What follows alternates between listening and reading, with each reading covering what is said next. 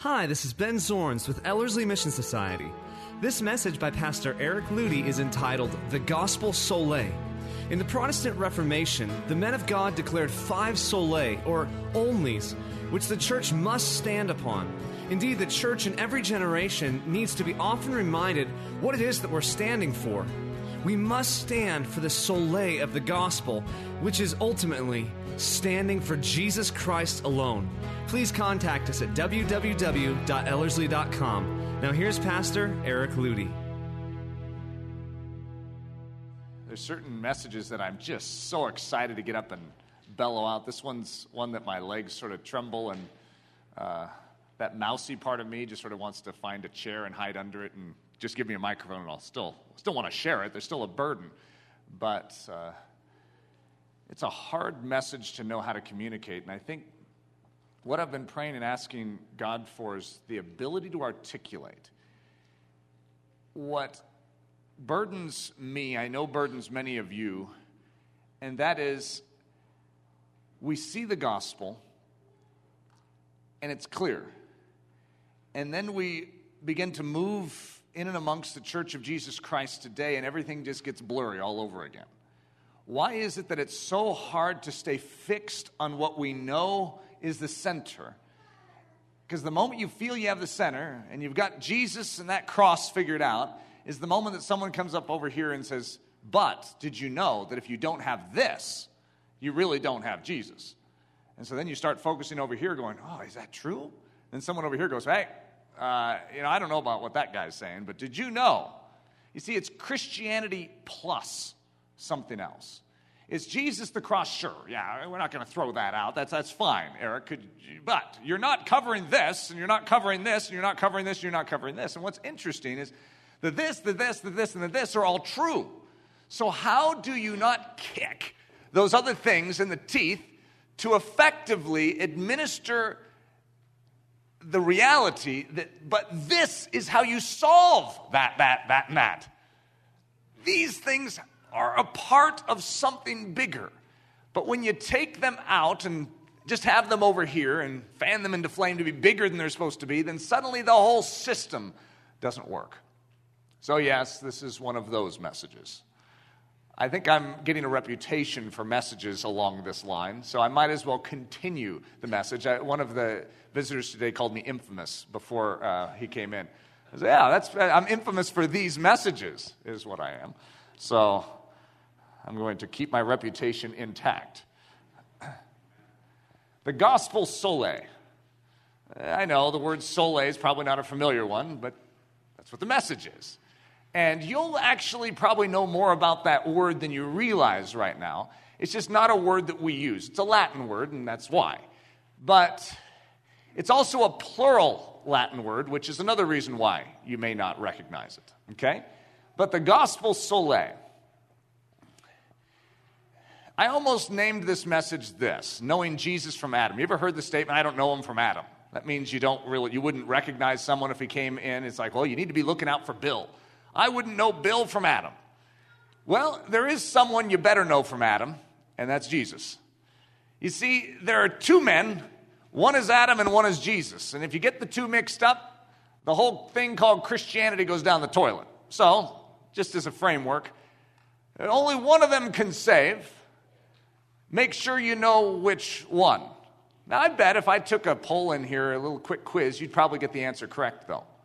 You see, most of us in Christianity know, of course, it's Jesus that saves.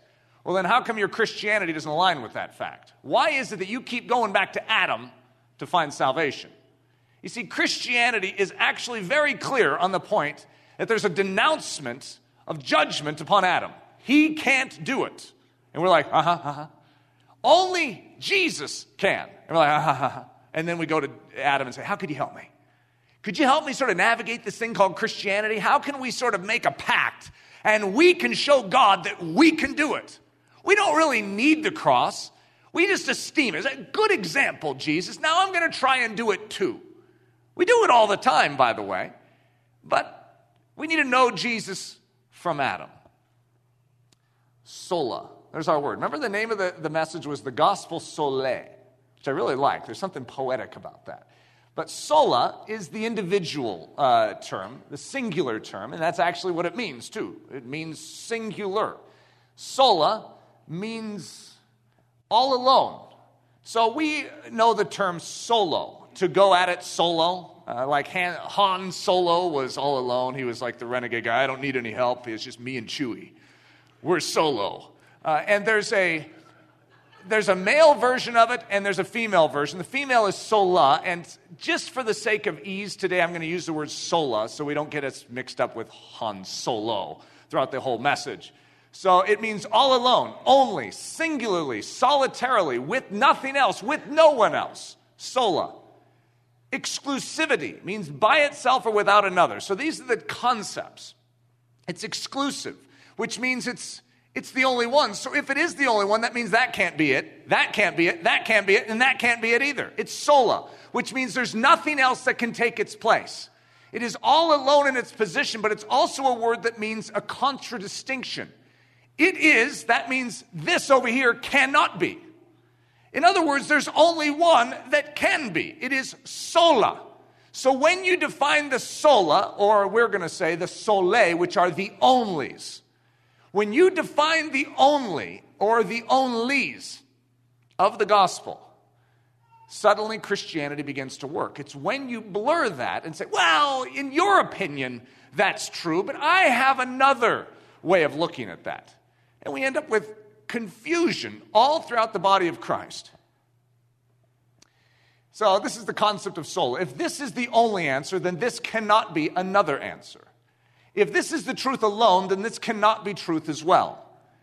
One is, and all the others are not. I, I don't know if you can catch the political incorrectness of the word sola. Oh, Eric, don't mention sola. You see, the entirety of Christianity is sola. Yeah, it doesn't translate well, I recognize this. There's only one way to the Father and it's Jesus Christ. And if you don't believe in Jesus Christ, well, guess what? Bad news. And you're like, are you actually going to preach that, Eric? I mean, you can preach that in a church, sure. But are you actually going to go out and tell the Buddhists that? I have to.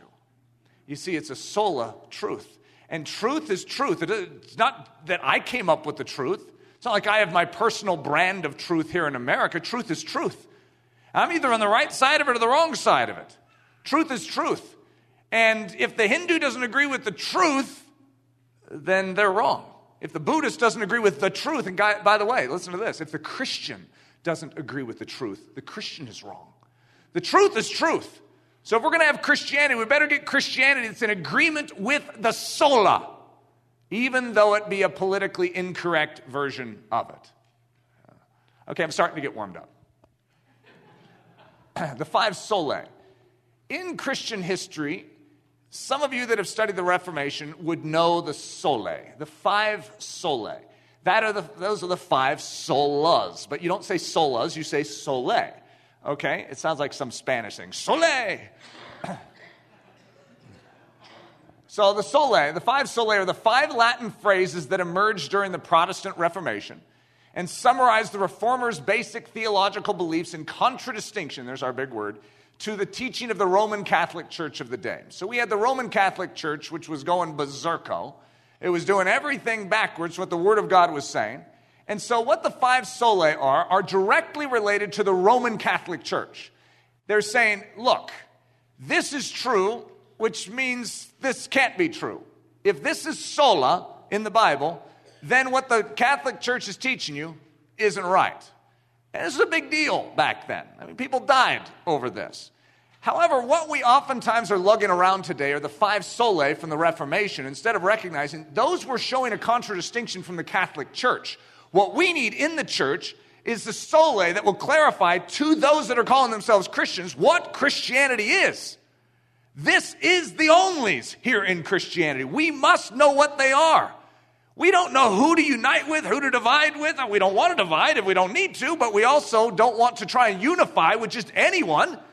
What do we do? What do we do with the Jehovah's Witness? What do we do with the Mormon? What do we do? How do we clarify our position? Well, I think we need to understand the gospel solae. So I'll just go through a brief overview of the five solae from history past. Sola Scriptura. The scriptures alone are the standard. By the way, these are, these are great. Excellent stuff. No other book, no other philosophy, and no other man. Hey, Pope, did you hear that? Remember, these were directed straight to the Catholic Church. Okay, so when they say sola scriptura, what they're saying is the Pope isn't the final arbiter of truth, the Bible is. Now, most of you in here may agree with that. However, this was a major battle in Christian history. And there had to come a time when someone drew a line and said, enough is enough. The Bible is the final authority. I don't know where this idea of this whole Pope thing came from, but it's gotten out of hand. Okay? It took an idea or a notion of church leadership and perverted it to the point where now the scriptures were being diminished. What you'll notice in every generation when the enemy is making his move is he's going to diminish scripture. Well, he can diminish it through a pope, or he can diminish it by criticizing it and demeaning it and stepping on it. There's two different strategies for diminishing it. Soli Deo Gloria, for the glory of God alone. I like it. Worship cannot be given to any other. Remember, this was directed to the Catholic Church, not to Mary, not to a saint, but only to God, because Mariology was a huge thing in the Catholic Church. It might not be a huge thing for you. In fact, we as evangelicals have a tendency to diminish Mary so much that we forget that she was an amazing woman. It's like we don't talk about Mary. Well, that doesn't help either. She's actually an amazing woman, an incredible picture of femininity. I say, let's study Mary, but we don't need to worship Mary. And so I'm all for this. This is great stuff. Solo Cristo. By Christ's work alone are we saved. There is no other work, no other sacrifice, no other deed, no other historic event by which a man can be saved. I agree. Solo Gratia or Grazia. I tried to study the pronunciation of this Latin, and I guess this is a huge debate over how you actually say it. There's probably a few in here like, oh, he got it. There's another option too. Yeah, I just picked two of them. So, sola gratia, salvation by grace alone. It is not by man's effort, strength, discipline, or work, but salvation is only gained through the effort, strength, discipline, and work of Jesus Christ, which is known as grace. Sola fide, justification by faith alone. There is no other means by which a man may acquire righteousness but by faith in Jesus Christ. Good old fashioned Christianity. We just laid it out there for you. The solae of the gospel. So, what I just gave you was the five solae, but that was to define the Re- Reformed Christian church from the Catholic church. Okay, now those are all true. However, they don't necessarily translate perfectly to help us today in how we need to navigate, even though they still be true, how we need to navigate, how to clarify the solae that is needed to deal with what the enemy is doing in our camp today. And that's where this message comes in the solae of the gospel. Solae, again, singular, only, one. There is one man. His name is Jesus. And you could say, well, I think there's billions upon billions of men, Eric. There's only one man that can save. One. Sola. One tree. Yeah, there's multiple trees. You know, the garden was full of trees. But there's only one tree. That the one that hangs upon it, that fruit, if you do not eat that fruit, you will not live. There's only one tree that can bring you life. One event. I know there's a lot of events, there's a lot of great events. This isn't to diminish the resurrection, this isn't to diminish Pentecost. But the resurrection and Pentecost are an outflow of a singular event. And if that event doesn't take place, we don't have the resurrection and we do not have Pentecost. And we do not have the second coming. I love those. Even though the second coming, I'm, I will love it. I love the idea of it. However, without this one event, we don't have the others. One means grace. One key, faith. One way. There's only one way to the Father the garden, to the cross, to the grave, to the right hand. There's one way to the Father, and Jesus is the one that took it. One purpose, the glory of the Father. One covenant, the new covenant in his blood. You can say, I thought there were two covenants. And there's only one that will save you. First covenant reveals your need, the second covenant has the blood.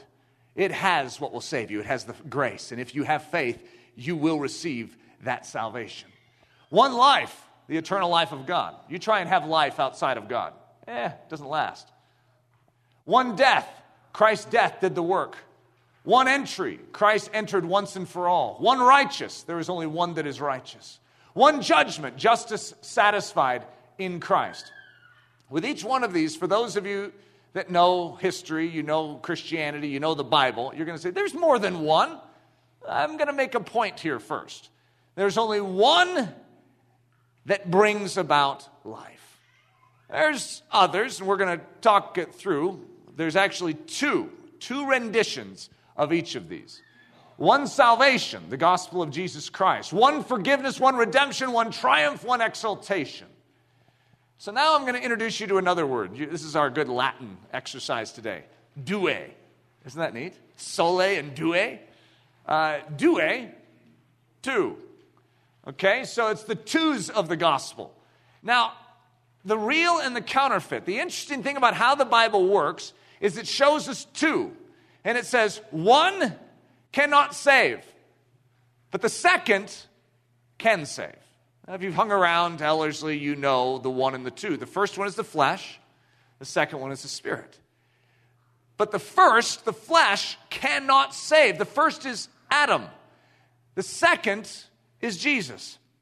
And it's only the second that can save. So, first we have to understand the due, but God is very specific. He doesn't just go through the Bible and tell you the onlys, He gives the contradistinction.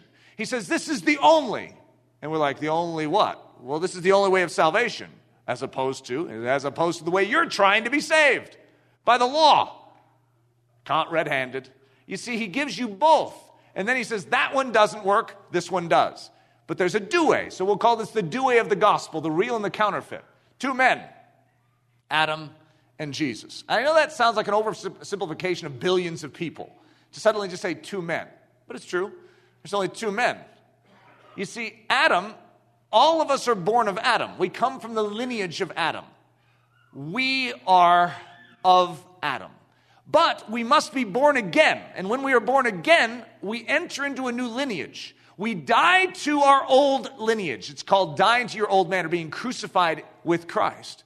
And then we are born anew in a new lineage in Christ. You see, there's only two men, and if you don't come from the second man, oops, bad news. Two trees. There's the forbidden tree, and there's the tree of life. Remember in the garden? There was two trees in the middle.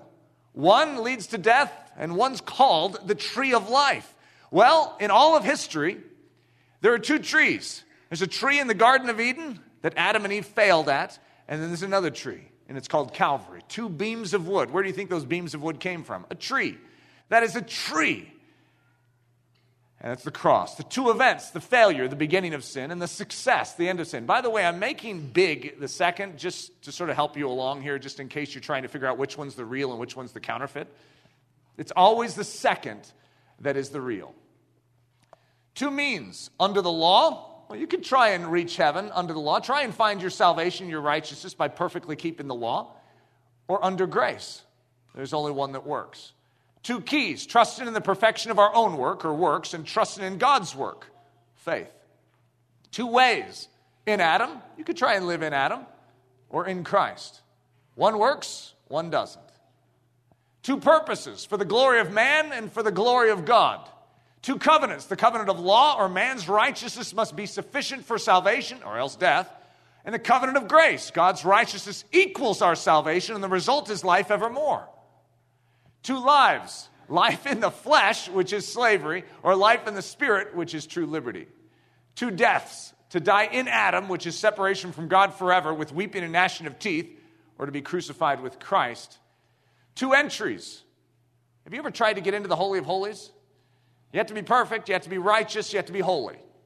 You have to be like God. And so we try. It's called legalism, which is the attempt to be approved for entry by means of our own perfection and spotlessness, or how about Christ's entry into the heavenly holy of holies with his own spotlessness as our merit?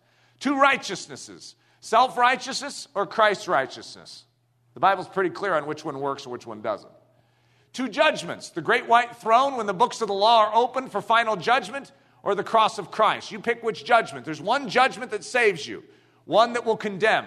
If you enter into the first judgment at the cross and you allow Christ's work of judgment on sin to be the judgment on your sin, well, guess what? You are saved in the second judgment. There's one judgment that saves. When the book, cross of Christ, when the book of life was opened for additions, hey, I'm looking for uh, to add some people to the book of life to spare those who believe from the wrath that is to come. So the solae and the due of the gospel. So now you're familiar with the word solae, singular, alone, all alone, exclusive, and due, the two. So we have the solae and the due of the gospel. Two men. One man is earthy and one man is heavenly. Only one man saves. So what could we say? Sola Jesus. Now, technically, since it's a male, it, it should be solo Jesus. But remember, I'm trying to keep this consistent. So even if my Latin isn't perfect, I'm mixing English and Latin here. So for all of you scholars in here that are going to be like disgusted, just, you know, offer some grace here. Sola Jesus. Two trees. Eat from the first tree and you die. Eat from the second tree and you will live. Only one tree saves. Solo, sola cross. Two events the garden choice. Man rebels and dies and all hell breaks loose, or the cross decision. Man believes and lives and all heaven breaks loose. Only the work of Christ can save. Sola Christ crucified. I even added a little Latin uh, to my Christ. Sola Christ crucified. Two means, by the way, for those of you that speak Latin, you're like, that isn't Latin, Eric. I don't know what that is. Two means. The law was given to reveal sin and its control. Grace was given that we might overcome sin and come under God's control. Only grace works. Sola grace. Two tools. It is not by our own works of righteousness that we can be saved, but by faith in his work of righteousness. Only faith can secure the righteousness of God. Sola faith. Two ways. If a man remains clothed in his old man, he cannot access the grace of God. It's being clothed in Christ that opens up the treasury of heaven. The inheritance is only found in Christ. Sola in Christ. Two purposes. If the end of man is his own pleasure, his own glory, and then, then his own death, then his end is death. But if the end of man is God's pleasure, God's glory, then his end is life abundant. God's glory alone must be our drive. Sola, God's glory. Two covenants. If a man attempts to abide by the covenant of law, he will know his sin, but not know his Savior. If a man enters the covenant of grace, he will know salvation, for he will know his Savior from his sin. Only the covenant in his blood can work eternal redemption. Sola, new covenant. And just to add some of the others, sola Christ's blood. So only Christ's blood can supply life. Sola Christ's sufferings. Only Christ's sufferings can prove the death to the old man. Sola Christ's high priesthood. Only Christ's high, pre- Christ's high priesthood can bring us in through the veil.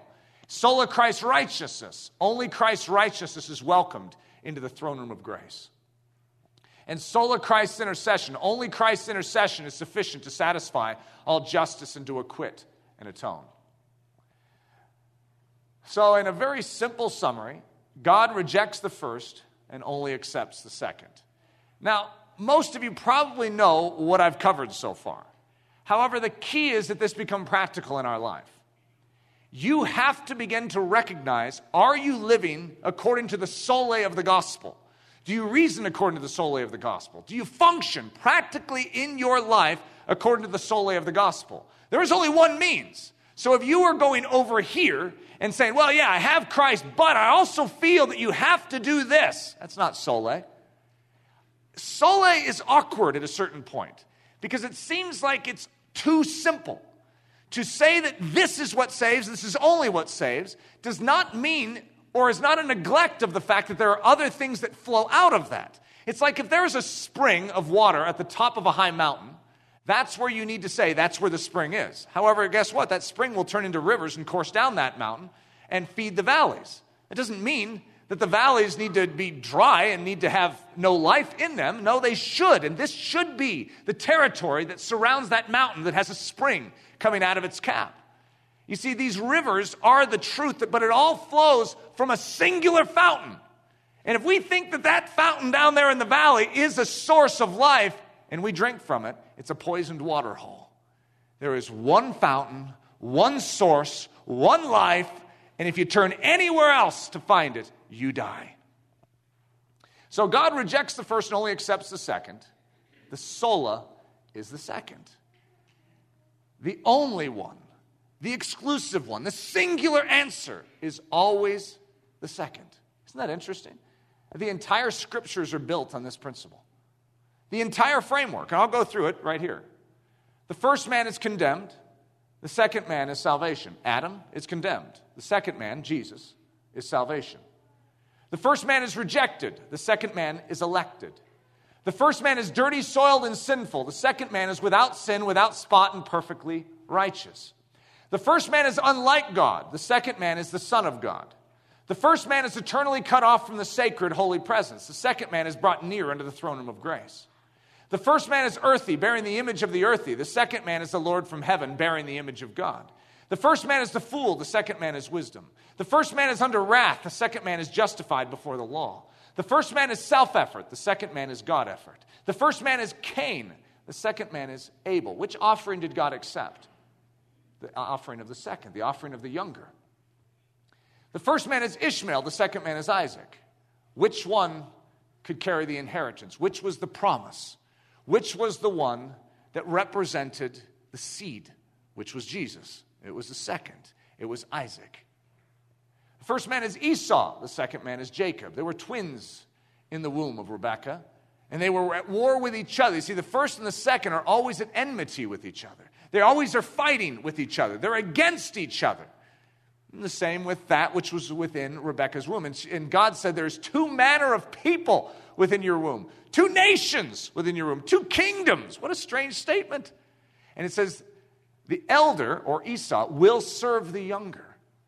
The younger, Jacob, or Israel, will rule. The second is truly the king of kings. The second is always a picture of Jesus.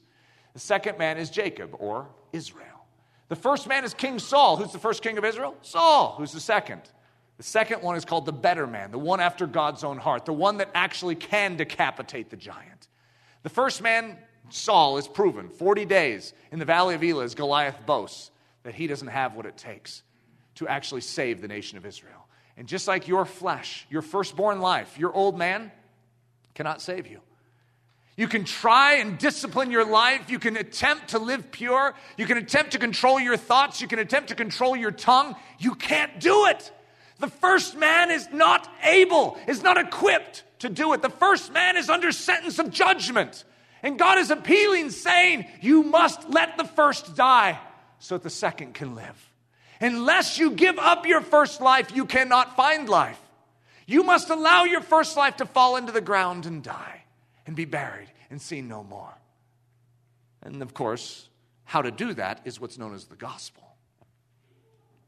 The first man is under law, the second man is under grace. The first man is Adam, the second man is Jesus. So, the principle of the gospel salvation is not in the first man. That's known as the body of death. The body of death cannot please God, it cannot achieve righteousness, it cannot arrive and enter into the holy of holy places. And anything, as, I like to use as my illustration, if I have a clean house and I'm walking through my house one day and I find trash, what am I going to do with that trash? I'm going to pick it up, stick it in a special compartment in the house known as the trash can. I have a special place reserved for judgment on trash. Trash, you don't belong in my house. This is a house that is meant to be pure. And so I will stick it in the trash, and when the day comes, I will take it into the outer trash, outer darkness, and we'll go out to the street corner and be carried away. Okay, so the same is true with this body of death. You see, when we agree with the devil, see, there was a place made for the devil known as the trash can. Hades, hell. You see, it's a separation. It's called darkness. You belong here. And then when we side with the devil, we actually are in the trash can with him, but God never intended to stick us there. So he's like, ah, wait a minute here. The sin that you're lugging around needs to go in the trash can. However, you're not supposed to be there with it. And so he made a way for us to get out of that trash can and back into the house. But you try and get out of that trash can in your own strength, your own wit, your own willpower. You try and get the trash off of you, the stink of it off of you. You can't do it.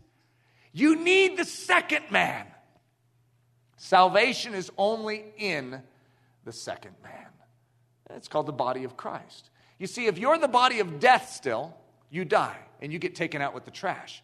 But if you're the body of Christ, well, the body of Christ is able to enter into the Holy of Holies. Remember, there's only one entry, and that's Him. But what if you're inside of Him? See, there's only one death, and that's His death. There's technically only one resurrection, that's His resurrection. However, if you're in Him, you share in it. You actually have His life. And so that life that you esteem, you gain in Him. I use the illustration all the time of the clothing. You know, I could have a pile of clothes here, and I could esteem them. I could have a really nice pair of clothes there. And then you're like, uh, Eric, you might want to put them on because this is really awkward for us listening to you talk. Like, well, I don't need to actually put them on. I don't need to be in the clothes, do I? And you're like, yes, you do. Hurry up. And so I could stand on top of the clothes. Say, are you satisfied? No, we're not satisfied. Get in them. You see, those clothes have something to offer me. But the only way that they can offer their virtue and their strength and their merit to me is if I am inside of them. And the same is true with Jesus Christ. If you remain in Adam, you die. It's called clothing. We're supposed to put off the old man and his deeds, and we're supposed to put on Christ. Never thought of Jesus as clothing, but that's what he is. He's a habitation. He's like a house. He's a strong tower. You must enter into it. And when you enter in, you have life and you become what is known as the body of Christ. The first man is of the earth, earthy. The second man is the Lord from heaven. That's just what it says in Scripture. He taketh away the first, it says in Hebrews, that he may establish the second. By the which will we are sanctified through the offering of the body of Jesus Christ once for all. So here's where the battle comes in.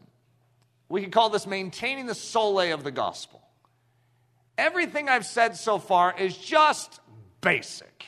It's not like if you've studied Christianity at all, it's like Eric's coming up and saying all sorts of newfangled things. This is just straight down the center, basic Christianity. In fact, some of you feel it's too naked of a truth. It's like, oh, mom, we need to dress this thing up a little.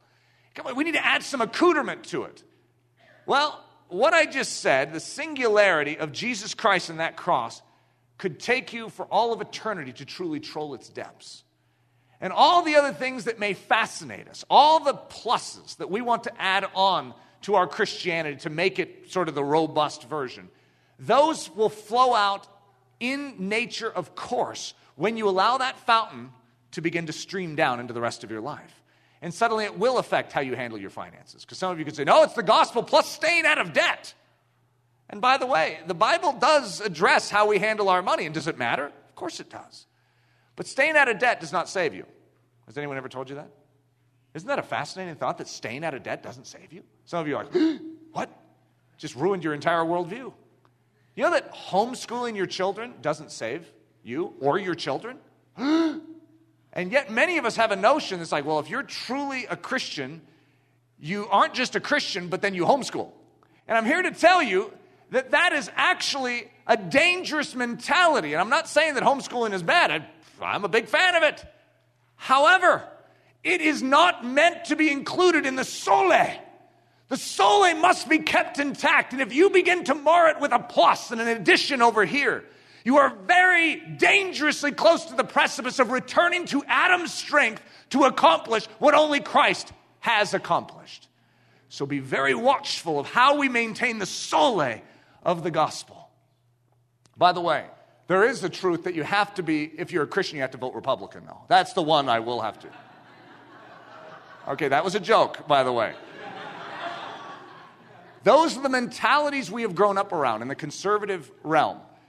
And though voting for this person may actually be a more biblically sound decision than voting for this man, the solae of the gospel must not be marred by these mentalities. So, the six key perversion points for the devil. So, the devil sees how we're functioning, he sees the church and he sees the word of God and he desires to distort. He wants to return us to Adam. Now, why in the world would we go back to Adam's life if we had access to Christ's life? Well, that's a good question, isn't it? Can you somehow quiz your own soul on why we do that? Why? Why do we go back to our own effort to try and achieve something that only can be achieved by Jesus Christ on that cross, that can only be accomplished by grace working in our life. Why in the world are we going to try and do that in our own strength again? And yet, there we go. You see, the devil is very sharp. He knows what he's doing, and he has an agenda, and that's to distort the solae of the gospel. If he can get you off the center and he can say, well, there's all sorts of ways to skin this cat. There's many different ways that you can accomplish that. As opposed to, no, there's actually only one way that that can be done. If he can blur those lines, he wins. So let's look at the six key perversion points for the devil. this is what we actually addressed last week the earthen vessels. When you believe in Jesus, did you know that though you are made new, you still have the old body? And so, what does the devil do with this? We'll say the bait to lean on Adam's ability, Adam's talents. You see, I am made very good. Adam was very good. And so, what do we have a tendency to do? This is what the devil says. It's like, hey, look, if you truly want to bring glory to God, you need to use your talents and your abilities. You have so much to bring to God. The church needs you. Now, is all of that incorrect? Does God not care about talents and abilities? You see, He purposely left us in these bodies. They're weak bodies, by the way. They're dying bodies, by the way. They're disintegrating on us just as we're going from 39 to 40. It's like, whoa, what's happening? I lost a spring in my step. Ah, my ankle. Boy, what's going on here? As we're gaining age, we're also gaining disability insurance. What's going on with us here? And so there's a bait to say, oh, well, God purposely left me in this body so that I could, I could use it for Him. And the devil goes, exactly. You go out and you do the Christian life. You show what you show the world what Jesus looks like. You take your talent and you use it for Jesus. Is that all wrong? No. But depends on how you use your talent. You know what you do with your talent when you come to the cross? You take it, set it down right there. You give it up. You say, That belongs to you. If you ever want to give it back, it's your business. But my life, my talents, my abilities, my dreams, my ambitions are yours.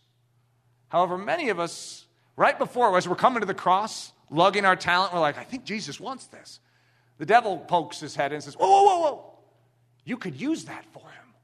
Uh huh. You mean even my swivel hips with the microphone on stage? Yeah. You could draw the crowds. And then as they're all sitting around screaming at you, you could say, and I just want to thank Jesus Christ.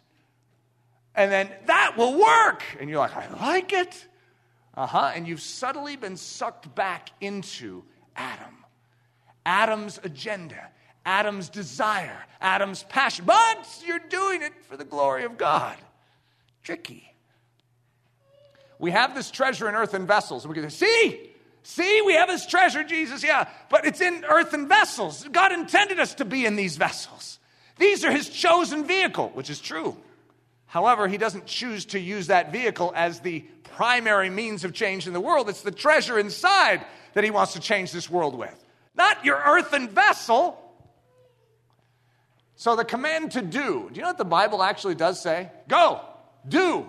You better be doing it, otherwise, it's not real. And so, what do we say? I need to be doing. So, what's the bait? To attempt to do the work ourselves. I need to be about the Father's business. I need to be changing the world. I need to be evangelizing the lost. Is that wrong? Not necessarily. But how are you going to do it? You see, the enemy wants to return you to Adam, to Adam's ability, to Adam's strength, to Adam's willpower, to Adam's limitations. He wants you to try and change the world as Adam. But do you want to know, O foolish man, that faith without works is dead? See, we say, see, it must have work. It must do something. And that's exactly right. But this is how the enemy will abuse and twist the truth to get us doing that work in our own strength. So we return to Adam. Hey, Adam, do you have what I need?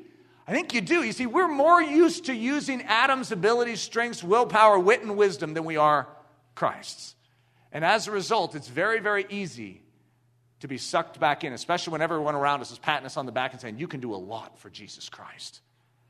I am so excited that you're a Christian. Wow, we got a football player as a Christian. You can use your talent for Jesus Christ. Well, is that all wrong?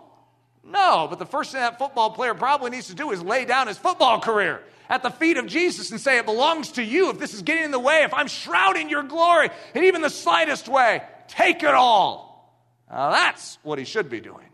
Instead, we're patting him on the back saying, You can leverage this. No, God wants you, and He wants you emptied so that He can be what is seen, not you and your Adam ability. Number three, the necessity for power. You know that there's a necessity for power in the Christian life? If we as Christians do not showcase something supernatural and powerful in our life, you know that we're a laughing stock? God, we need power. It can't just be what Adam can do. We must have strength from another realm. So the bait to show a power, any power. And that's the problem. Instead of waiting on God for God to bring the power, we manipulate and craft a power after our own image, an Adam power. Even if it's a little sleight of hand and maybe drops a little smoke from the ceiling vents, uh, at least it'll give the ambiance of power. That's a false power. And once again, we are attempting to do in Adam what only God can do by his Spirit. And so, Paul, where do we get that from? My speech and my preaching was not with enticing words of man's wisdom, but in demonstration of the Spirit and of power. That is how we must deliver the gospel. But we can't do it in and of ourselves. I don't have it in my pockets to whip out power. He has it in his. And so, therefore, we must go to him. He is the sola for power, the only source for it. We must have it, but we must not try and manufacture it the wrong way. Number four, the workman approved. You know that we're supposed to handle Scripture properly? You know that we're supposed to use our minds and our faculties in accordance with the way we were intended by God to use them? We're not supposed to be idiots. The Proverbs calls them fools. We're supposed to be wise. However, many of us take that and we immediately try and go get our PhD in theology, thinking that to know about God is the equivalent of what he's describing in Scripture. And so we think that intellectual understanding is somehow gaining righteousness for us. It's a very, very subtle play of the enemy, just like all the others. Because is it wrong? Are we not supposed to know about God? Are we not supposed to know Scripture? That's not true. We are. There's nothing wrong with a PhD in theology. However, why are you going after it? Are you going after it as your badge to say, look, how could God ever condemn this? You know how much scripture I know? Well, you know how I could respond to that? You know how much scripture Satan knows? It doesn't matter how much data you have packed in. Who you know is everything. Do you know Him? Do you know Jesus? Do you know that cross? Where is the fountain of your life? Are you going to a fountain down in the valley that's spewing out head knowledge and you're like drinking from it, going, oh, I feel so spiritual? Or are you going to the true fountain?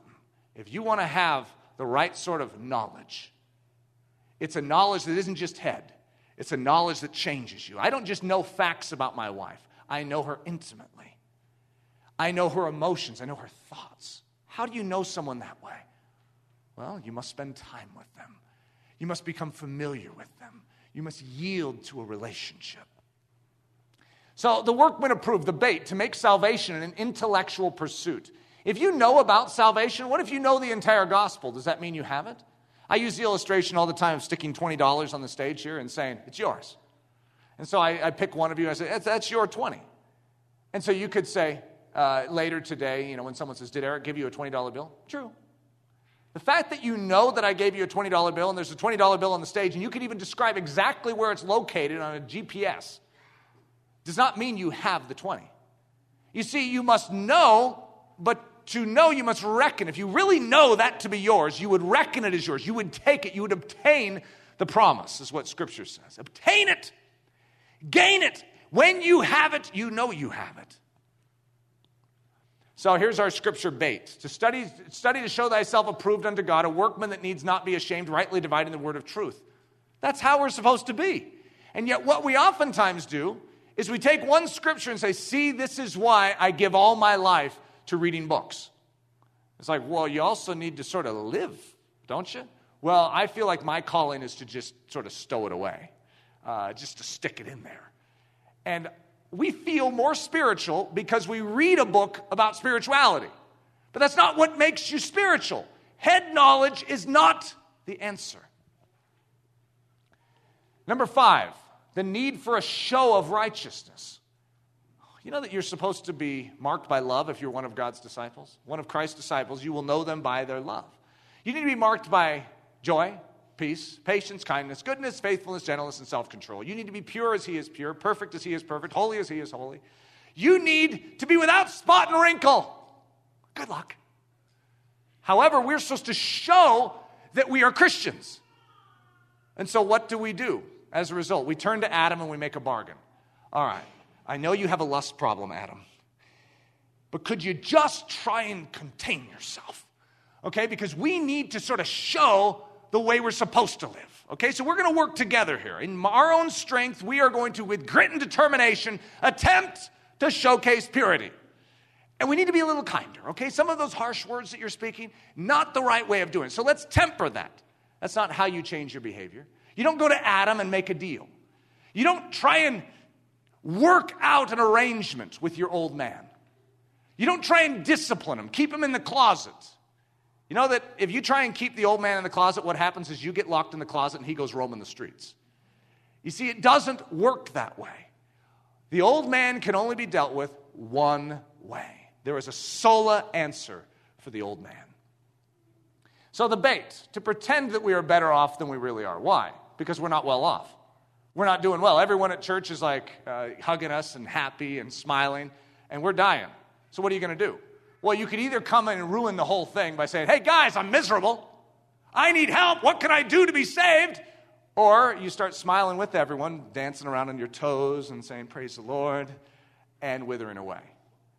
You see, there's a bait to a false pretense, a false show, a charade. And many of us have participated in these things. That's a work of Adam, it is not a work of the Spirit. So, what do we do with a scripture like this? Be ye therefore perfect, even as your Father which is in heaven is perfect. Oh, try it you have one answer for your problem. One! However, there's a due, and the devil has another opportunity for you. You see, and it's easier. The devil's options are always easier than God's because God's mean you have to give up your life, you have to relinquish control. But the devil says, no, no, we don't need to go there. You see, all you need to do is make this about you, self protect, do it for your glory. It's just a lot easier. You can still look spiritual, still talk about Jesus, still hang out in church. Everything will be fine for you. Still get to go to heaven in the end, says the devil. That's just not how Christianity works. Be ye holy, for I am holy. Boy, he's just laying it on thick. And finally, the law is good. It is a picture of how I need to live. How you deal with the law is of the utmost importance, and in Christianity today, we have a lot of confusion over this because there's a lot of people that are returning to the Old Testament to understand, well, we didn't need to cut it in half and just carry around a New Testament. But when you return to the Old Testament, just make sure you don't return to being under law.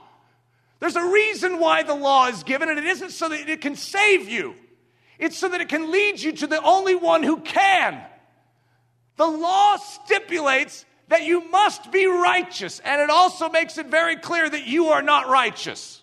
Thank you, law. All you've done is condemn me. You declare that I must be righteous, and then you say that I'm not righteous. Well, great. The law is a schoolmaster which leads us to Christ. The law cannot save us. Moses was a picture of the law. Great man, by the way. It's not a diminishment of Moses, but he could not lead the nation of Israel into the land of promise. And so he could stand on a high mountain and stare over longingly into it, but he could not enter. The law cannot take you past the Jordan River into that land flowing with milk and honey. You want the land flowing with milk and honey? You need Joshua. The name is Yeshua. In the New Testament, Yeshua is the same name as Jesus. There's only one that can take you in, and it's the second Moses, Joshua. It's the second man that saves. So the law is good. It's a picture of how I need to live. Do you know that that's actually true? The law is good. However, our reasoning is this well, the law is good. That means I should submit under it. It's going to lead me into good lands. The law has one agenda, and that is to reveal to you your need, that you are not perfect, that you are not the only one. You are not that man. You are not that Messiah. You need a Messiah. And so do not submit under law because the moment you submit under law is the moment you must keep it to perfection. You can learn, glean, and understand the new covenant by studying the old covenant, but make sure you don't get trapped under the old covenant and under the old Adam condition while you do it. So, the bait to stay under the weight of commandment and the woeful need to drum up the ability to be as only God can be. Wherefore, the law is holy and the commandment holy and just and good. That's true. It is. However, all it's going to do for all of us is reveal we are not as God is. So take that message. It's called the bad news. Unless you are as God is, you can't live. And your eternal punishment is death. and so then we cry out, is there any solution to my problem? Is there a second man? And the good news is yes, there is a solution. There is only one way for you to be rescued. So, doueism, that's just a creative word for talking about the multiple options. Okay? Instead of the solo, we have doueism today in Christianity. Er, it's sort of an old fashioned filler word. Er, I mean denominationalism. What do you think denominationalism is? Now, we all come from different denominations. Anyone that's watching this on the outside, we have like every conservative denomination represented here. And it's quite funny. If we were to go around and just talk about what our backgrounds are, it would be laugh out loud. You'd be like, really? That's interesting. Whoa, I wouldn't even talk to you two years ago. And that's the point. The point of what we are attempting to do here is to make it clear. You focus on the singular thing that saves, and what happens are the other things that we've added begin to melt away or find their proper positions. You know that if we started talking about peripheral doctrine, doctrines in here, that we would disagree?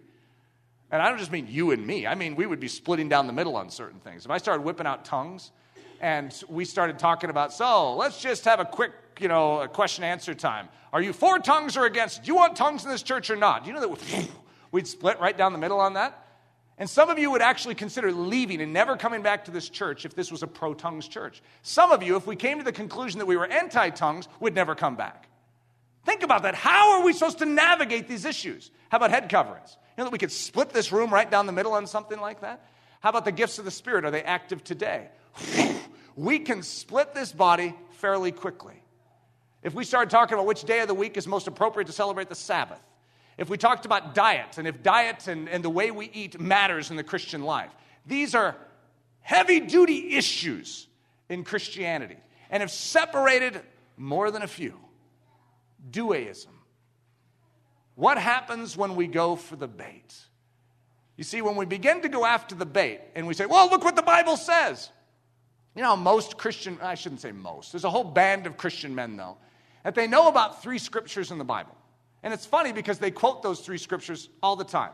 And it has to do with, woman, the Bible says that you need to submit to me. They know scripture, but they are handling scripture the way Adam would handle scripture.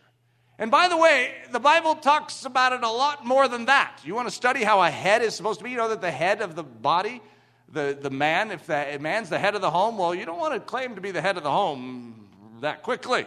The head's the one that's going to be punished. If there's something wrong in that home, where do you go? You go to the head and say, uh, There's a problem here. Who's the responsible one around here? Who's the head? Uh, well, she is.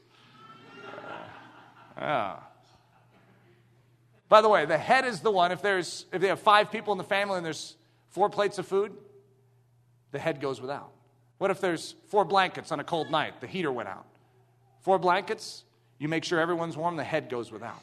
The head is a picture of Jesus. So we need to make sure that we handle these random scriptures that we whip out and hold over people the way the Spirit of God would handle it, not the way Adam would handle it. So the congregation begins to clamor. This is denominationalism or doueism. We are saved by baptism. Okay, you cannot just believe, you must also be baptized. You know what even the word baptism means? Baptizo means to be put in something. It's not talking about just water, it's talking about being in Christ. And yes, it's true. There is a solo way of salvation that's being baptized in Christ by faith. That is true. However, what happens? You have a whole denomination split off right there on baptism. They don't believe that you know you have to be baptized. They say that the thief on the cross didn't you know need to be baptized, and just by faith he could access the heavenlies. Oh, come on! And we have a whole denomination right there. No, we are saved by intellectual assent. No, we are saved by works. Don't, didn't you read James? You cannot just have faith, you must also have works, and the combo package of the two is what saves you. No, we are saved by communion. You must take the sacraments. If you don't take the sacraments, then you don't have the benefit from them. No, we are saved by church membership. If you're not a part of a church, sorry to say this to you, but you're going to hell. Because it's becoming a church member that makes you part of the body. No, we are saved by our knowledge of Scripture. If you don't actually study Scripture and know Scripture, then you don't have any relationship to God. No, we are saved by our knowledge of salvation. What you need to know is the science of salvation. If you know these five points, then you can be saved. No, we are saved by our own hard work. The saints begin to argue. We are justified by speaking in tongues. You know that there's a whole movement in Christianity that basically says, no, you don't have the real thing until you can prove it by speaking in tongues. What's that saying is you are justified, you are proven right with God by the evidence of tongues. That's a dangerous conclusion because that's actually not what Scripture says. I, I understand the scriptural backing, but every single one of these has something you could argue. I'm saying there is a sola means of salvation, and that means is not tongues. Make sure that you don't mix up the river flowing down the mountain from the fountain itself. There is a source of life, and that source must be the focus, not the river. No, we are justified by wearing a head covering. No, we are justified by honoring parents. Are any of these things bad? No, we are justified by honoring the ordnung. No, we are justified by keeping the Sabbath. No, we are justified by having a biblically accurate eschatological view. No, we are justified by attending church dutifully. No, we are justified by staying abstinent until marriage. No, we are justified by homeschooling. No, we are justified by voting conservative. No, we are justified, and this one probably is true, don't you think? No, we are justified by attending Ellerslie. The fact that you attend Ellerslie doesn't make you right with God. You see, these are externals, these are Adam things that we could lean on, but they aren't what truly saves. There is a gospel solae, there is a focal point of that which truly remedies our situation.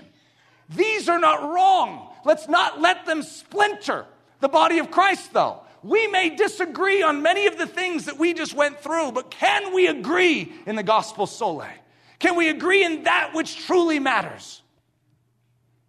The big hearted believer concludes. So, this is the guy that's just so nice. Listen to his thought patterns. I don't need Christ to do it for me. I can do this for him. I don't need Christ to shed his blood for me. Rather, I will suffer and shed my blood for him. I don't need any favors, but because I'm such a noble soul, I will do a favor for God and labor for him. You know how many Christians function just like that? They don't see their need. They don't see that there is only one way of salvation. They don't agree with the law. The law says you need a savior, and they say, "Well, actually, I was I grew up a Christian. I have always sort of known these things, and so that's for the lost. God needs recruits. He needs soldiers. And so I've just signed up. I, you know, I just sort of went to the recruiting office and said, Yeah, I'm willing to be a Christian. I'm willing to serve you, God. I'm willing to help you. Use my Adam strength to help your cause. I've got a lot of it to offer. You know, if I was going to say which one I stumbled with the most when I first became a Christian, it's that. Sounds terrible, doesn't it? But that's where I started. God, I'm here for you. I know you got a lost world out there, but I'm, I'm sort of getting focused in my life, and I realize that you need, you need some men. I'm here for you. Could you imagine God? Thanks. what am I going to do with that guy?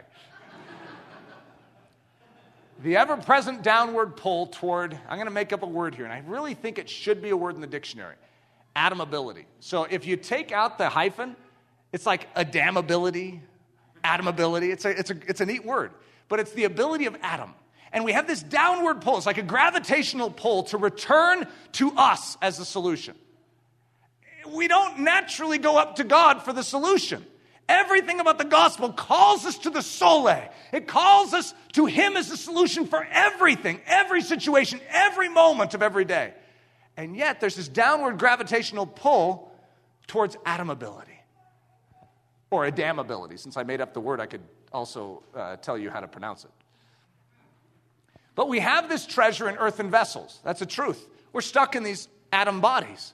I still have my body, which is of the lineage of Adam. However, I'm a new man and I've been born again, and now I'm of the lineage of Christ. And I am, though I am still in an old body, I am a new creature. I am a new man. You see, God didn't make a mistake when He made this body, He made this body right. However, as long as an old man dwells within this body, this body is corrupt. So, what Christ did on the tree is He removed the old man. He dealt with him so that the new man can come in and house inside this body. However, this body is still not the solution for this world. My mind, my heart, my lips, my eyes, my ears, my feet, my hands are still not the solution. However, just like a cup of water, let's say a glass, a glass that is empty, is that the solution for your thirst? A glass? Say you're thirsty and you run through the house and you come to the cabinet and see a glass. Oh, whew and your th- thirst is just quenched as you grab the glass. No, the glass cannot quench your thirst any more than your human body can solve the ills of mankind. However, that glass is built to hold something. And so when you dump out the old man and you allow yourself to be filled with the new man, suddenly the world can reach out and say, I need help. And you actually have a solution, but it's not you. You have this treasure in an earthen vessel that the excellency of the power may be of God, and I made this big for you so you wouldn't miss it, and not of us. That's the whole strategy. So don't say, oh, he put me in this body because he intends for me to use all of my innate quality to serve him. Well, I'm not saying he's not going to use your quality. However, you need to lay all that down. That earthen vessel isn't the secret. You need to know the sole, and then you'll be ready for him to use this earthen vessel. So Adam plus ability equals Adamability. Remember, that's my new pronunciation for it. I should have had a pronunciation guide next to it too for you guys. Which basically means self effort, self work, self righteousness. And by the way, I made this a mathematical formula so you can see what that equals, which equals death. That's what it says in Scripture. So Adamability equals death. And so some of you that are you know red handed today is like, oh, I've been, I've been using Adamability again. That only deteriorates your life it only actually distracts you from your true purpose here on earth. I know it seems like a great idea, but it doesn't work. So here's a new word for you. Christ plus ability could equals Christability or something like Christability. That would be a good pronunciation for it. Christability, which is God effort, God work, God righteousness, but since the Bible already has a word for it, I might as well default to that. It's called grace. Grace is what we could call today Christ ability. How are you saved? By your ability? By your efforts? By your work? No, by grace. well, that's what the scripture says. By Christ's ability, by his work. You see, he has done it.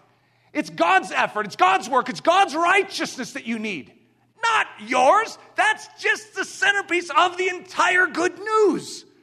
I can't. My Adam ability, or my Adam ability, is insufficient.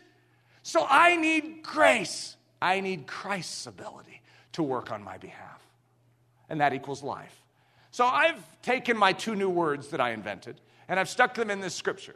But we have this treasure in earthen vessels that the excellency of the power may be of God. And I made that big for you just so you wouldn't miss it, which equals Christability, may be of grace and not of Adamability. It's not of us. That's the whole reason he gave us the old body. We still have it. Why? So that we could not brag. When it all comes down to it, this terrible, deteriorating body actually was the vehicle that God chose to change the world through. And that's his sense of humor, so that you would have no bragging rights. And it would be very clear that it was not of you, it was not of Adam, it was of me, says God. So here's the, the concept of Christability or the grace of God. But by the grace of God, I am what I am. And his grace, which was bestowed upon me, was not in vain, or his ability, his work. But I labored more abundantly than they all. So the grace of God or the work of God has been made available to Paul. And then Paul says, But I labored. It's not a strange statement. I thought he wasn't supposed to work at all. He's like in the Adam body. No, grace, when given to Paul, labors. So listen to how he describes it. But I labored more abundantly than they all, yet not I but the grace of God which was with me. What's laboring in Paul's earthen body? Grace. You see, He was saved by grace, but then he lives by grace. He preaches by grace. He's a missionary by grace. He writes the epistles by grace. His entire life, he labored more abundantly than all the rest. But how did he labor? By Christ's ability, by Christ working. He knew the sole of the gospel, and the reason we know the sole of the gospel is thanks to Paul. This is his entire message. The dewey of every seed, the shell and the inner pith. So, the two parts to every seed. You have a seed, and that seed is a big seed. Uh, but this seed actually has the potential of reproducing, like, say it's an acorn, an entire oak tree.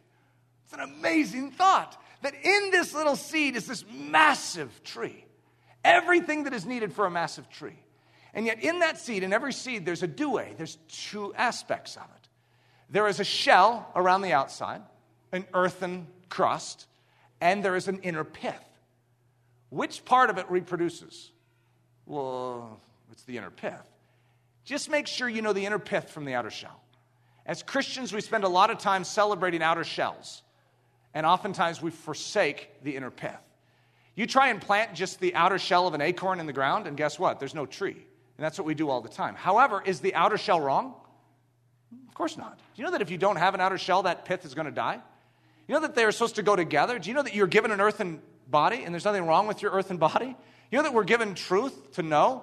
We're given power. We're given all of these things that we're like saying out here, out here, out, out here. All these are there for a reason. But it's to ensure the integrity of the pith, not to distract from the integrity of the pith emphasizing the shell over the inner pith. Uh, it's a bad thing when the shell suddenly becomes more important than the inner pith.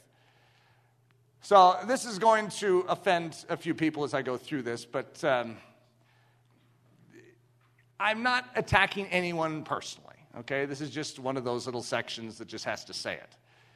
We must wield our natural abilities to the glory of God. Is that true? Yes. So, what happens when we handle it in Adam? Kaboom! The Christian music industry has liftoff, and now we have more than Jehovah to worship. We have hip swiveling Christian musicians to block our view of Jesus. When suddenly you turn to Adam for the solution to handle what the Bible actually declares we must do, if you don't turn to Jesus, you don't turn to the sole, what do you have? You have a Christian music industry. All supposedly worshiping God for the glory of God. However, we're strangely not seeing God anymore. We're seeing a lot of man we're seeing a lot of swiveling hips. We must go out and do, we must rescue a dying world. Is that true? Of course it's true. However, what if you go to Adam? Well, here's what happens Kapow! The liberal church emerges and starts buying everything with a pink ribbon on it. Some of you don't truly appreciate that. Number three, we must show power, otherwise, we will not be convincing. Is it true that we, as the body of Christ, must demonstrate power? Absolutely. But what if we go to Adam to do it? Whammo! The charismatics start their laughing. Oh, and they're barking, clucking, and slithering. I don't know if I offended anyone with that. Number four, we must rightly handle Scripture. We must have an answer for the contrary world. Is that true? Yes, it's true. But what if we go to Adam to solve it? Blam! I was lacking comic uh, uh, sounds. Blam. I, I've never used that one before, but that's sort of a fun one. Blam! The Christian intelligentsia begins their official snub campaign, their mantra being PhDs over here and the rest of you idiots over there. I deal with that one a lot. Number five, we need to demonstrate that we are holy, perfect, and righteous. Is it true that we need to showcase the behavior of Jesus? Yes. Try and do it in Adam, and what happens? Great Scott! The legalist is born, and leather jackets, trophies, ribbons, and medals are made for whenever Adam performs according to his human potential and we now honor Adams. Look how well this Adam has done. Look how well they've done in their own strength. They are such a testimony of what? They're a testimony of what a man can do outside of the power of Jesus Christ. How is that impressive? The end is death. We are celebrating the wrong thing. Great Scott! I don't know that I've ever said that either. The counterfeit will never do having a form of godliness, but denying the power thereof. From such turn away. We have the power that we need to live the life that we've been called to live, but it is found in only one place. One! There is not other options, there is only one. And unless you go to that one place, you will be a fraud. You will be false.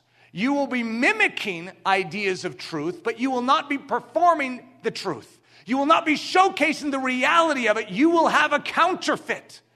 The reason we must protect the sole of the gospel and we must maintain its integrity is because if we lose it, we end up with an Adam Christianity. Having a form of godliness, but denying the power thereof. And the scriptures actually tell us to turn away from that.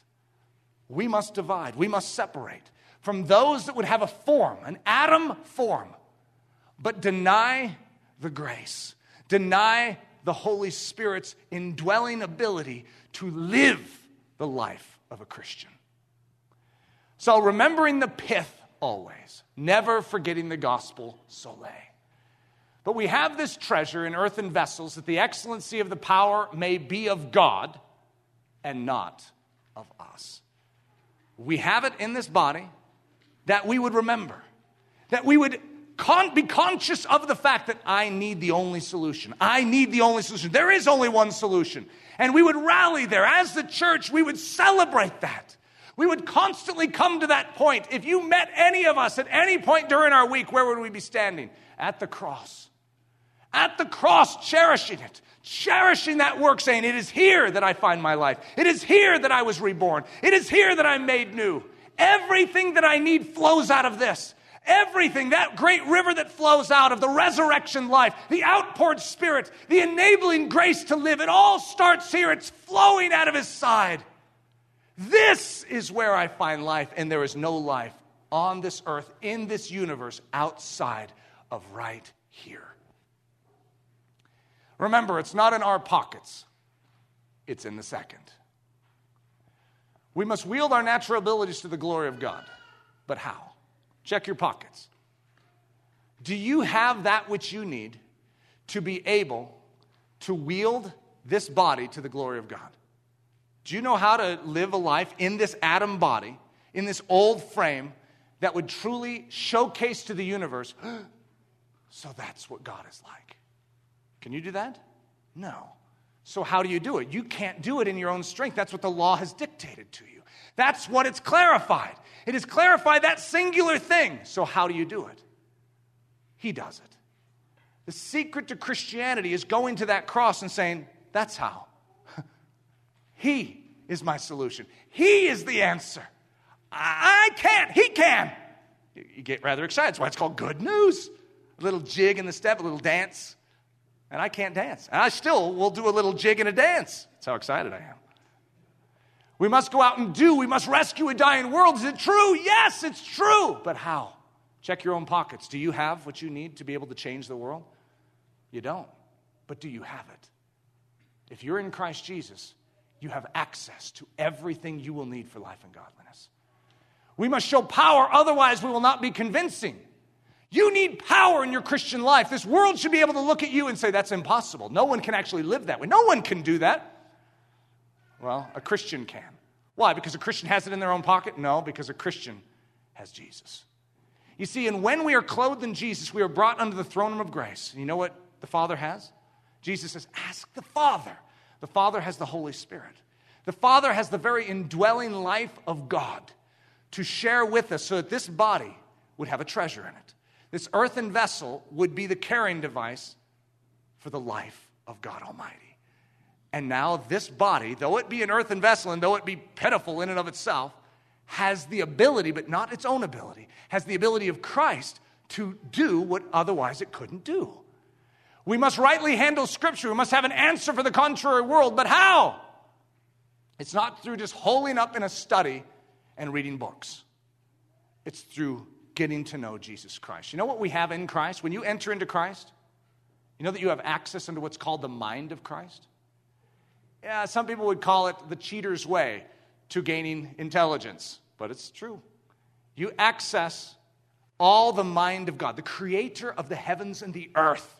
He knows everything. And guess what? You can go straight into his study and say, um, Father, could you teach me? And do you think he's going to be like, he's going to be, thank you for coming in. I would love to instruct you in anything you will ever need. You have His Word laid bare before you, and the very one who scripted it, known as the Holy Spirit, that carried along the men that wrote it, He is your personal tutor.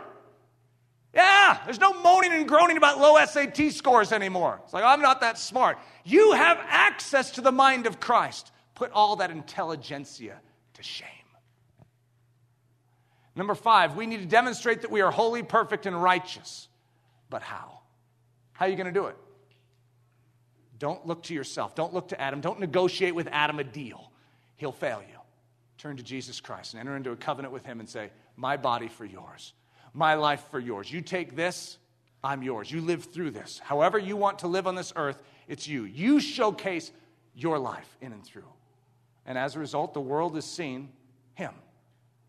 You're still a work in process, but the world around you will actually see an ever growing picture of the life of Jesus Christ. The necessity must awaken a groan, a cry for grace. So when you know that you don't have it in your pocket, it's supposed to awaken a cry for grace. I need something else. The sliding scale from the left to the right. Now, in politics, the left is always the liberal and the right is the conservative. Okay, so we'll use that same concept here.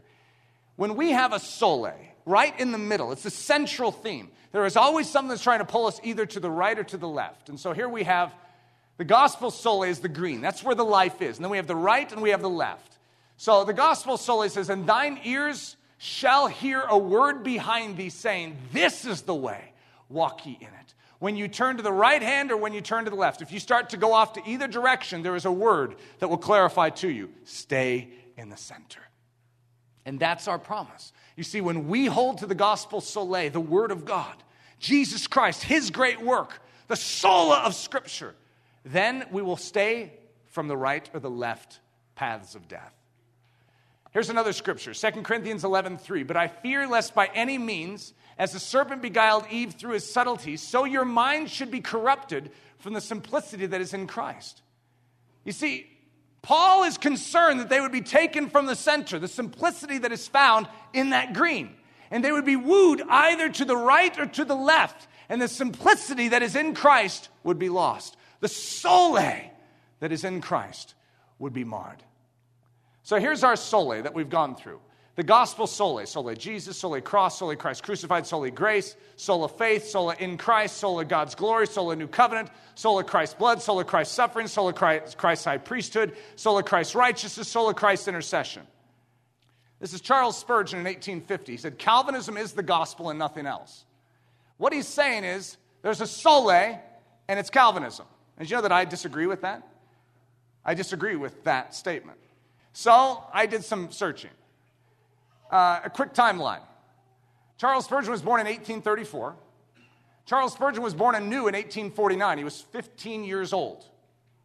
The next year was 1850. Charles Spurgeon wrote the quote just mentioned above, less than one year a Christian. The guy was a novice, just popped out of the spiritual womb, and he was functioning probably like many of us function.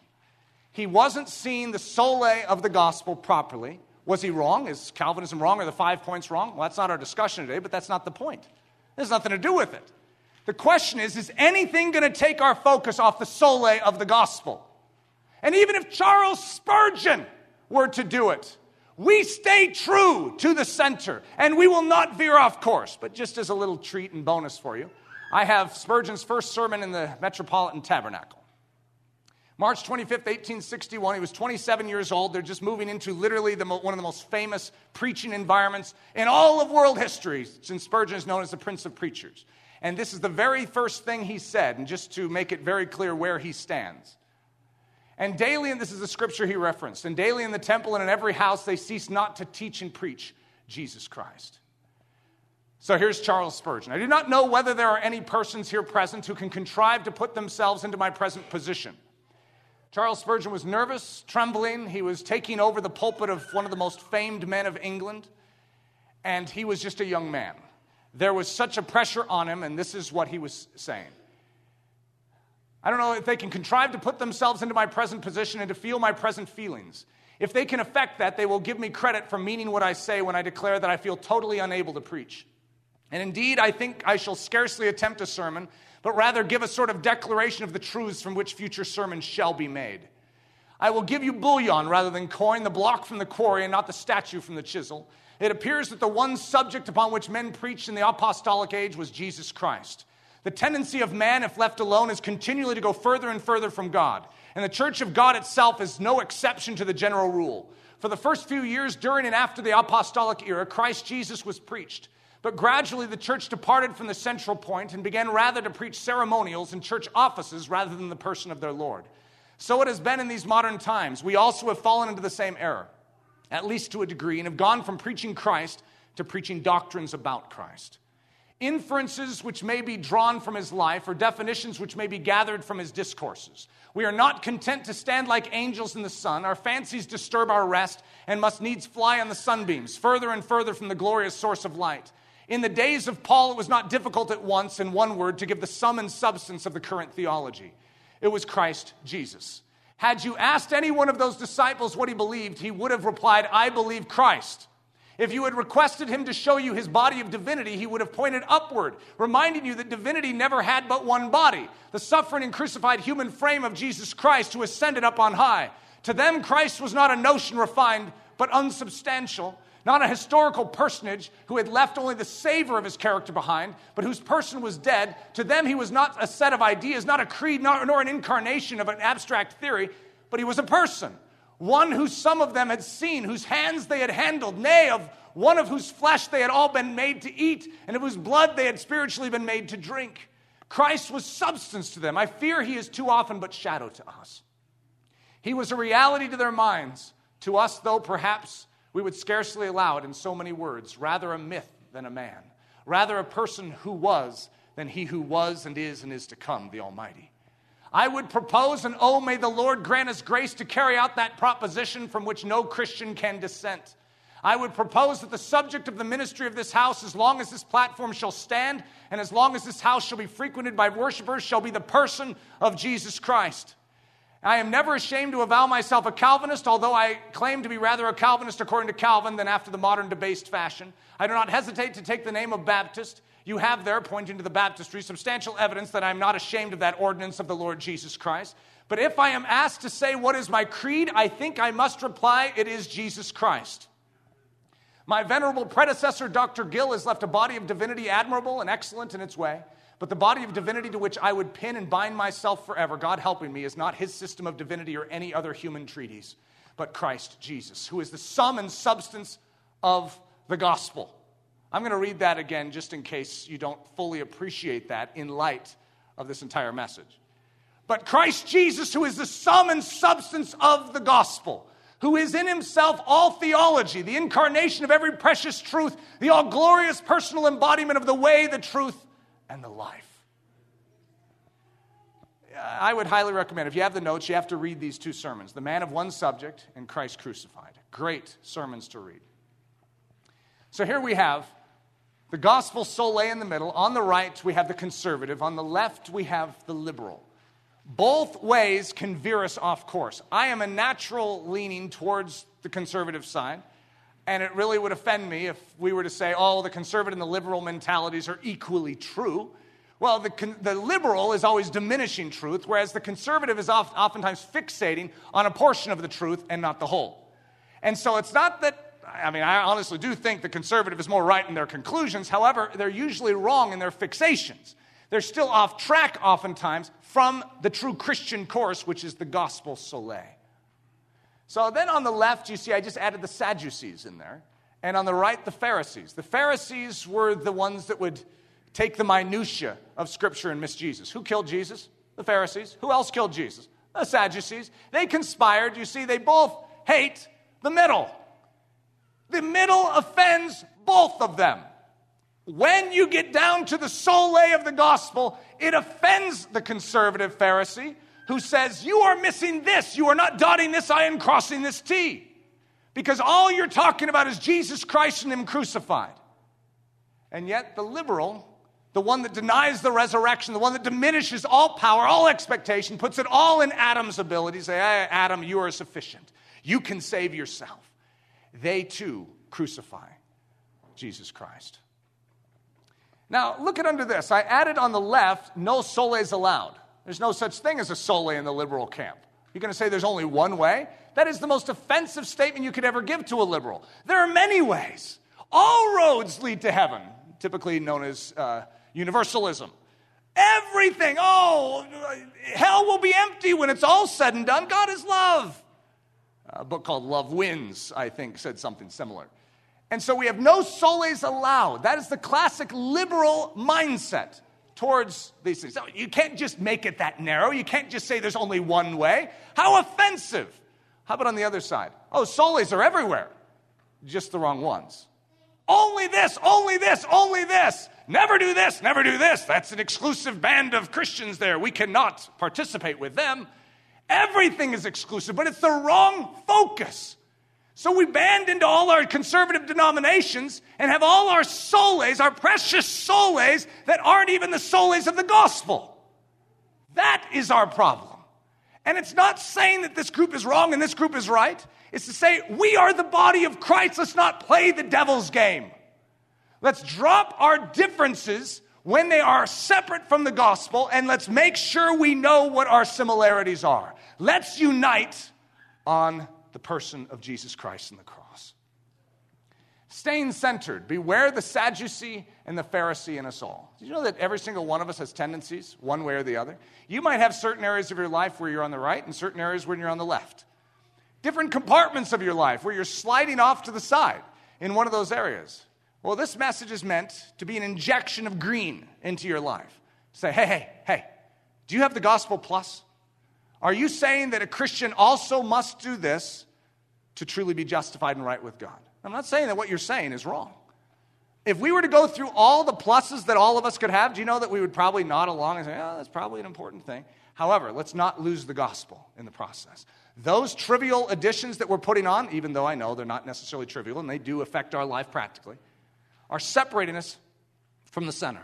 And they're dividing us as the body. So here we have on the left arguing Adam's liberty. This is the classic thing. This is all about Adam, though. The Pharisees and the Sadducees are about Adam. Everything in black is the first, everything in green is the second. So the left is arguing Adam's liberty. Adam can do whatever he wants. You can't dictate the commandments. He's no longer under the commandments. He can live, he has liberty in Christ Jesus. Defending Adam's rights. Adam, Adam should not be under that judgment. That, that sentence of death, there is no place actually called hell. We can't actually conclude that. Preserving Adam's dignity. How dare you say that he's a sinner? How, how horrible and wretched that statement is to call him wretched. And then on the other side, we have the right, showcasing Adam's ability. But have you seen what Adam can do? What's funny is the right oftentimes believe in the wretch, believes in the wretchedness of Adam and esteems Adam ability more than any other group. Because we think that in our own strength, we can live it. Where does legalism hang out? It's in the right.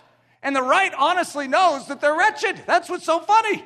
They know in the depravity of man, they know scripture, and yet who's trying harder to prove their righteousness? The Pharisee. It's a great irony. Showcasing Adam's ability, esteeming Adam's efforts, and applauding Adam's IQ. Boy, Adam can think. Adam has some great thoughts. Adam has some great philosophies. Have you checked Adam out? Have you read the latest book by Adam? Great stuff. Boy, it will get you thinking. Ah, it'll take you from the green do we ever divide as Christians? What a fascinating question that is. Eric's been talking about unite. I am not one of those guys, by the way. I am not going to call up the Jehovah's Witness and say, hey, guys, we're all sort of in the same boat here. I'm not going to call up the Muslims and say, let's just see if we can get along. Now, it doesn't mean I'm going to kick them either. I love them. However, I'm not expecting to have unity when it comes to the Spirit of God and the gospel sole.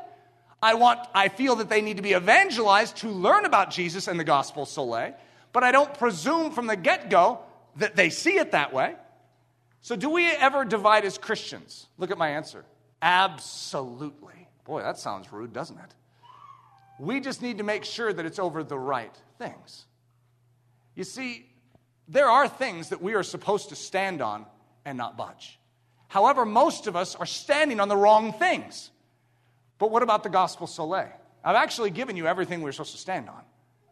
If those get marred, if the gospel sole, if the sola of the gospel, if they get messed with, did you know that we cannot have unity with them? We cannot. someone starts saying that there's another Redeemer, there's another Messiah out there, you know what? It's sort of going to mess up your fellowship. If someone comes in and says, oh, well, there was another event in history, it was just a little bit later when this great man came and he did this one act, and that's the one. No, dear brother, we're not going to be able to stand together on that. There is a sola in the gospel. And if we lose that, we lose everything. So here's, I know, my drawings, and I know some of you love my drawings. This isn't perfect, okay? Because it makes it look like that green. This is actually a cross in the middle. I know I was trying to be creative at the very end. It was late last night. Uh, and what I have, the unity zone, I was even thinking that is so cheesy. Even when I put it up there, I was like, oh, but I could not. It was, it was like 11 something at night, and I was just barely hanging in there. I was at the zoo yesterday, so you have to give me a little grace in this. The unity zone. And so that green line up the middle, by the way, the unity zone isn't over the other, the two, right and the left. That's what's confusing about this. The unity zone's right up the middle. It's where the gospel solae is. This is where we unite. And we unite at the cross. We unite at Jesus Christ. That is where we unite. And I have a dividing line in there for those of you that uh, need a little help in seeing the difference between green and black. I stuck a, a line in between to say that's actually where we divide.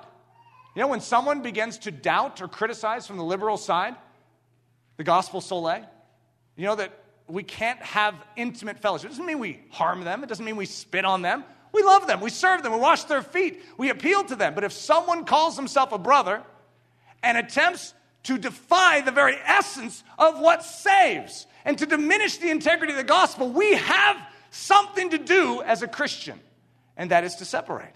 We cannot hang out in fellowship with those that defy the very essence of where life comes from. We cannot act like, oh, everything's fine.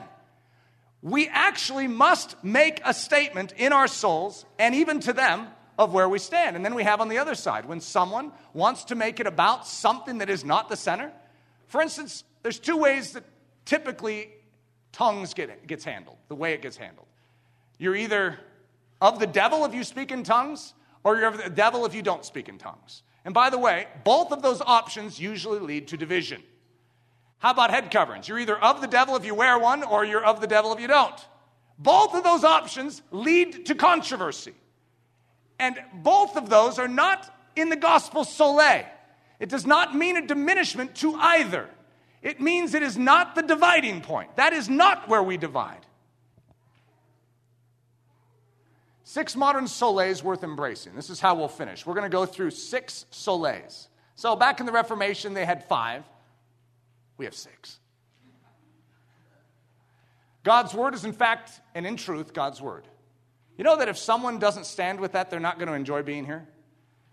They'll be offended at every turn because we treat the word of God as if it's authoritative and it's right, even if it rebukes us at every turn. The 66 canonized books of Scripture are of divine origin and bear the very nature of God Almighty. They are pure, holy, unchanging, without lie, and wholly authoritative. What the Word of God says goes. When it speaks, the true believer doesn't argue, negotiate, or critique. Rather, he bends his knees, submits, and says, Yes, Lord. There is no other book outside the Bible that bears such position, honor, and authority. Kaboom! That's where we stand. And we don't budge from that position. That's central. If you do not have that, what do you have? What are you reasoning from? This person, their Adam opinion over here is just as good as this person's Adam opinion. I don't care about your Adam opinion. I care about God's opinion. What's the opinion of the Word of God made flesh, the second man? Jesus is God. Do we have to go that far? Does he have to be God? Can't he just be a good man? He has to be God. If he's not God, the whole scriptures are a farce. The whole notion of it, the entire scripture points to the fact that he's God. As God's word is truth, so is God's word made flesh, Jesus Christ. Like the scriptures that testify of him, he too is of divine origin. He is God Almighty, revealing the pure, holy, unchanging, guileless, and wholly authoritative nature of Jehovah God. There is no other man outside of Jesus that bears such position, honor, and authority. Number three, Jesus is the only way to the Father. You notice how I made that big just to make sure that it was as offensive as possible? Only way? Could you imagine? ever getting up and actually saying that in our modern generation? If you don't, we're not giving the gospel solae. The gospel of Jesus Christ is the only way unto the Father. There's only one way to get to the Father, and that's Jesus. There's only one man that has ever gotten to the Father, and that's Jesus. And unless you're in him, you don't go. Outside of Jesus and his work upon the cross, there is no hope for man to enter into the perfectly righteous domain of God. But in Jesus, a way has been made to access the throne room of grace. That way is Jesus himself. And by faith, a believer is enabled to enter into the person of Christ and thus be clothed by his very righteousness, his atoning, reconciling, redeeming, regenerating work upon the cross. And by faith, a believer is able to share in Christ's death, his burial, his resurrection, his ascension. Thus, in Christ, a believer is brought near unto the Father, adopted as a son or daughter of the King, and made to sit together in heavenly places in Christ Jesus.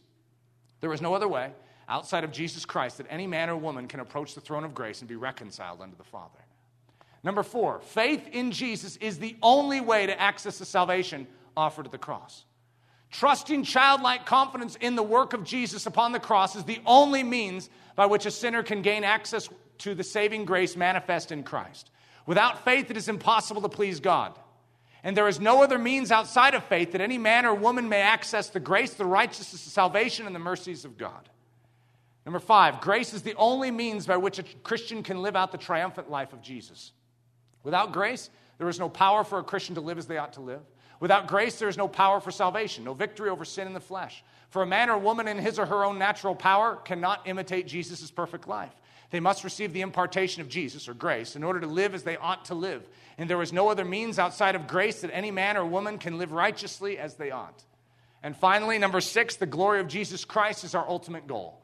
The Christian must decrease that Christ Jesus might increase. There is only one that saves, Jesus. There is only one that is righteous, Jesus. There is only one that is holy, one that is good, one that is perfect, one that is sinless, and one that has done it. And this one is the focal point, the entire fixation of the Christian life. It is all about Him, all for Him, and all to Him. His glory, His praise, His worship, and His renown is the great end of the man or woman that believes. The cross, the place where you and Adam part ways. That's right.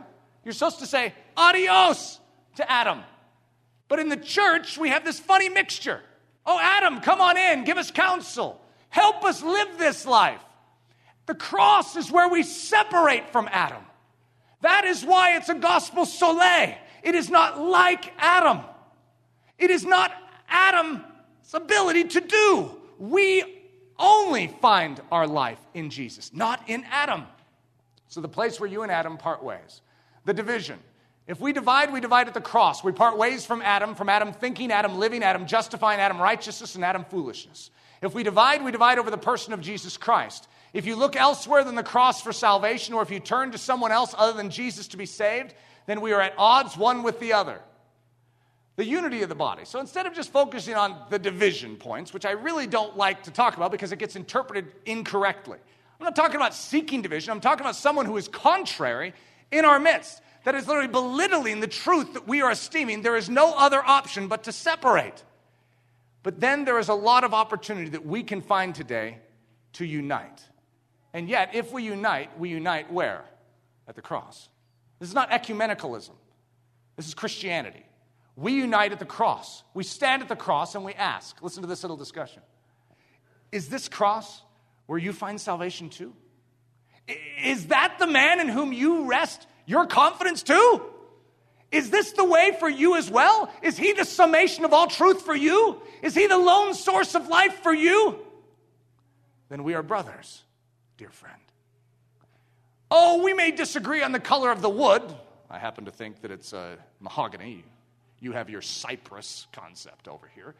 The length of the nails used, it's obvious that they were seven inches, and this guy over here thinks they're five.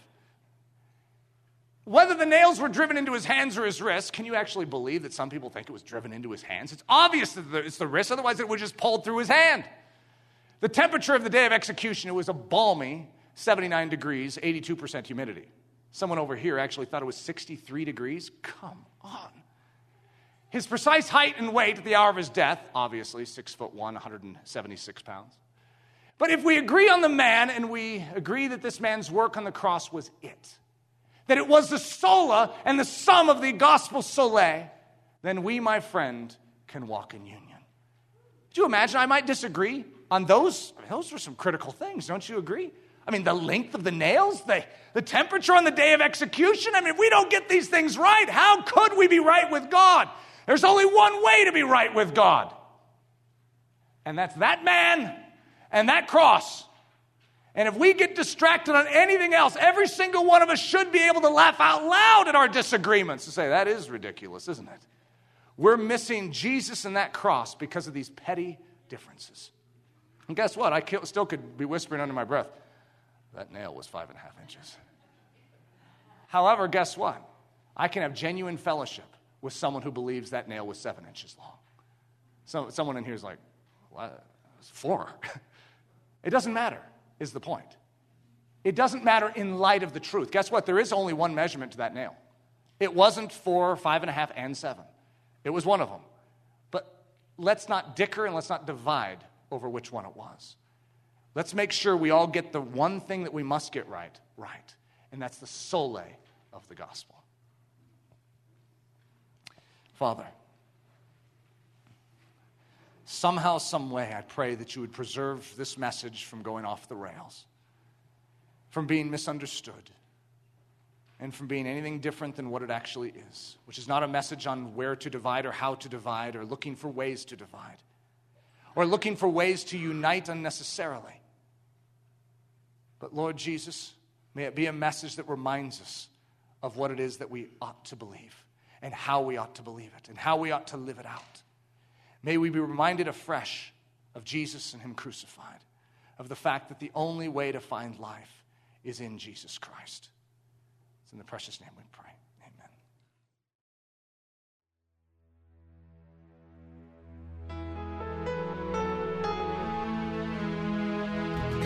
Thank you so much for listening to this message by Pastor Eric Ludy, pastor at the Church at Ellerslie in Windsor, Colorado.